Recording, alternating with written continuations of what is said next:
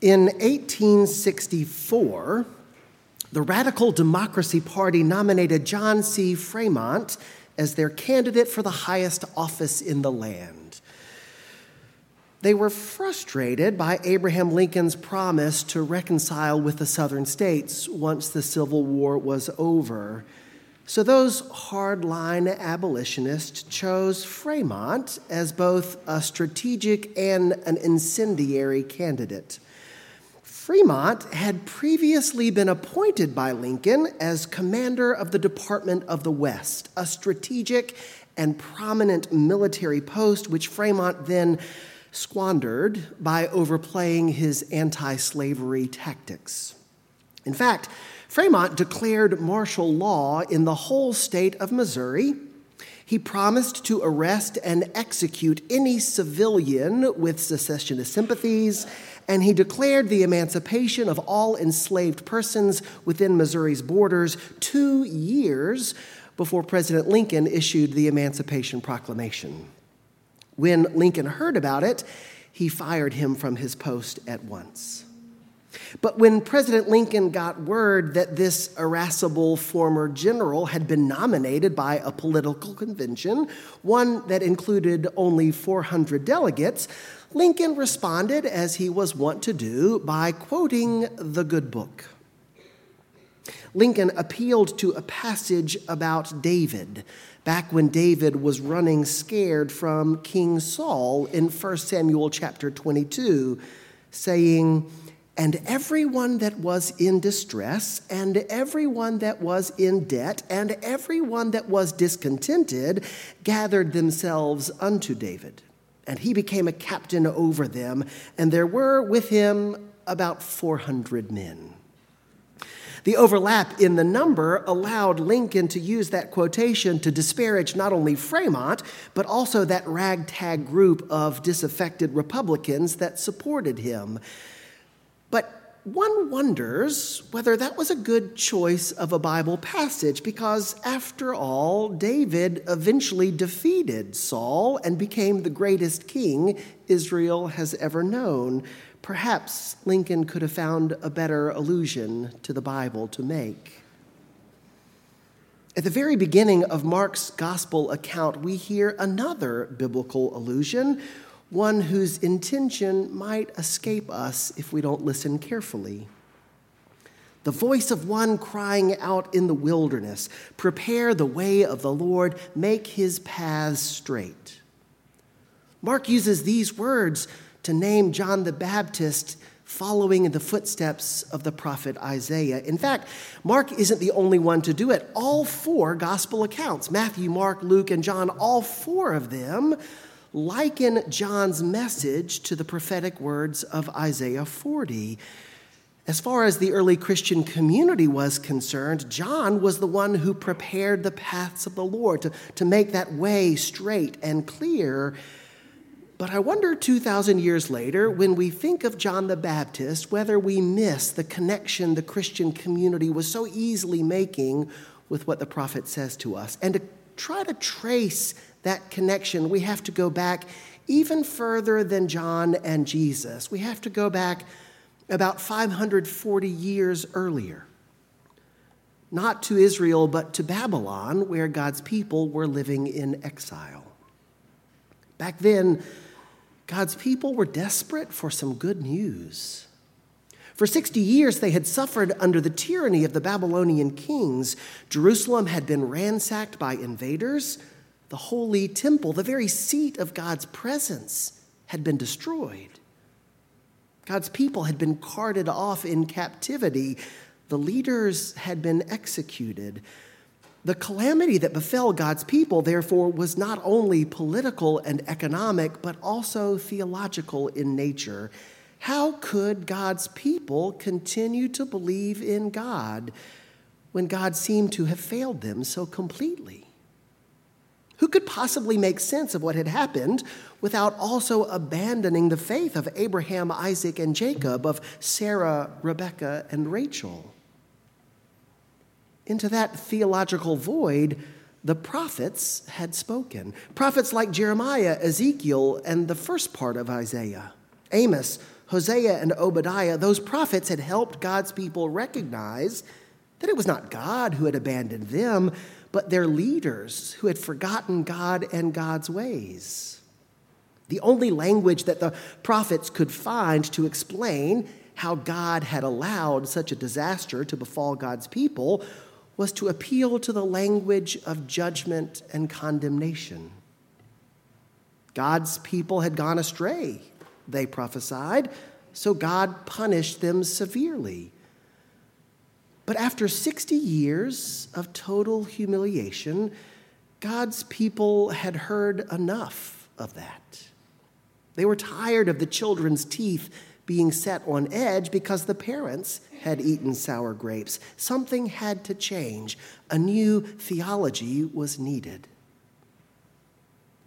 Like a gentle breeze blowing across their faces after a summer storm, the prophet Isaiah brought words of consolation to God's people. Comfort. Oh, comfort my people, says your God. Speak tenderly to Jerusalem and cry to her that she has served her term. Her penalty is paid.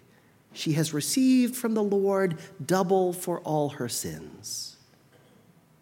At last, God's word to God's people was comfort. The debt of their sins had been paid, including the interest that was due. God was prepared to do a new thing, and that meant salvation for God's people. Now the time had come, Isaiah declared, for God's people to make a highway through the wilderness, a wide and impressive boulevard, like the streets they had seen in the city of Babylon. But unlike those in Babylon, this freeway would stretch through the desert places so that it might reach God's people in their distress. For decades, God's people had seen their captors parade their own gods up and down the city's streets in festal processions designed to remind the people that their God was king of the universe. But now, now it was God's turn.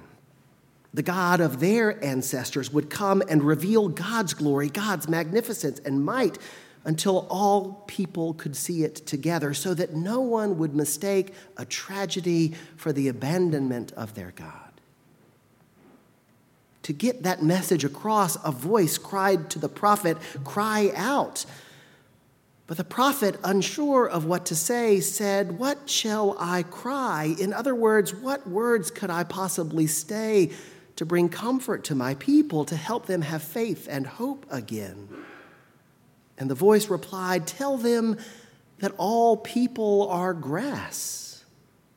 Remind them that the grass withers and the flower fades, but the word of God stands forever. Help them see that the empire that surrounds them is here today, but gone tomorrow. Tell them that their God is coming to save them and that that God will lead them like a shepherd, feeding the flock with justice, gathering the lambs in his bosom, and leading them so gently that even a nursing ewe could follow along. That is what Mark had in mind when he begins the good news of Jesus.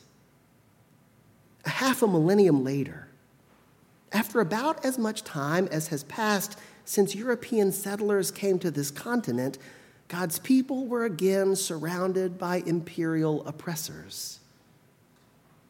Into that world, the good news of Jesus Christ began to unfold with the proclamation of John the Baptist. Again, this is God's consolation for God's people. God's people were desperate for good news, and this time the good news sounded like this The one who is more powerful than I is coming. I am not worthy to stoop down and untie the thong of his sandals. I have baptized you with water, but he will baptize you with the Holy Spirit. Of course, John went out into the wilderness, clothed in garments of camel's hair and a leather belt, eating the uncivilized food of locust and wild honey. John knew that if we are to prepare a highway for God to meet God's Savior, it must be found in the desert places. God knew that it is always in the wilderness apart from the structures and institutions of empire, out where the broken-hearted people gather, that God will come and save them.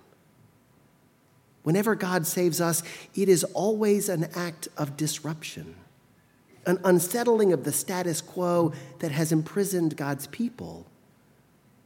And if God's salvation comes to shake us loose, then it means the highway we must travel to find our God is always the road of repentance. But how often do we hear the word of repentance as a word of comfort and hope? 2,000 years later, it's easy for us to mistake the biblical allusion that Mark and the other gospel writers are making. We have to work pretty hard to hear the invitation to repent with the same spirit of comfort and hopefulness that John the Baptist invoked 2,000 years ago. It's no accident that all four gospel accounts link Isaiah's message of comfort with John's baptism of repentance. Because repentance doesn't mean enduring harsh words of judgment and condemnation. It means turning away from them because we can see that God is doing a new thing, that those words of condemnation no longer have authority in our lives. Repentance is that great and hopeful disrupt- disruption of our lives which our souls crave. Repentance is the food of the anxious spirit, the balm of the grieving countenance, the light of the wayward conscience. Repentance is daring to believe that God can and will come to save us, even though the world would have us believe that God's salvation is already past. Repentance means turning aside to find the one who comes to rescue us. It means believing that God's words of comfort and reassurance are meant for every single one of us. Surely that is good news that we too are desperate to hear.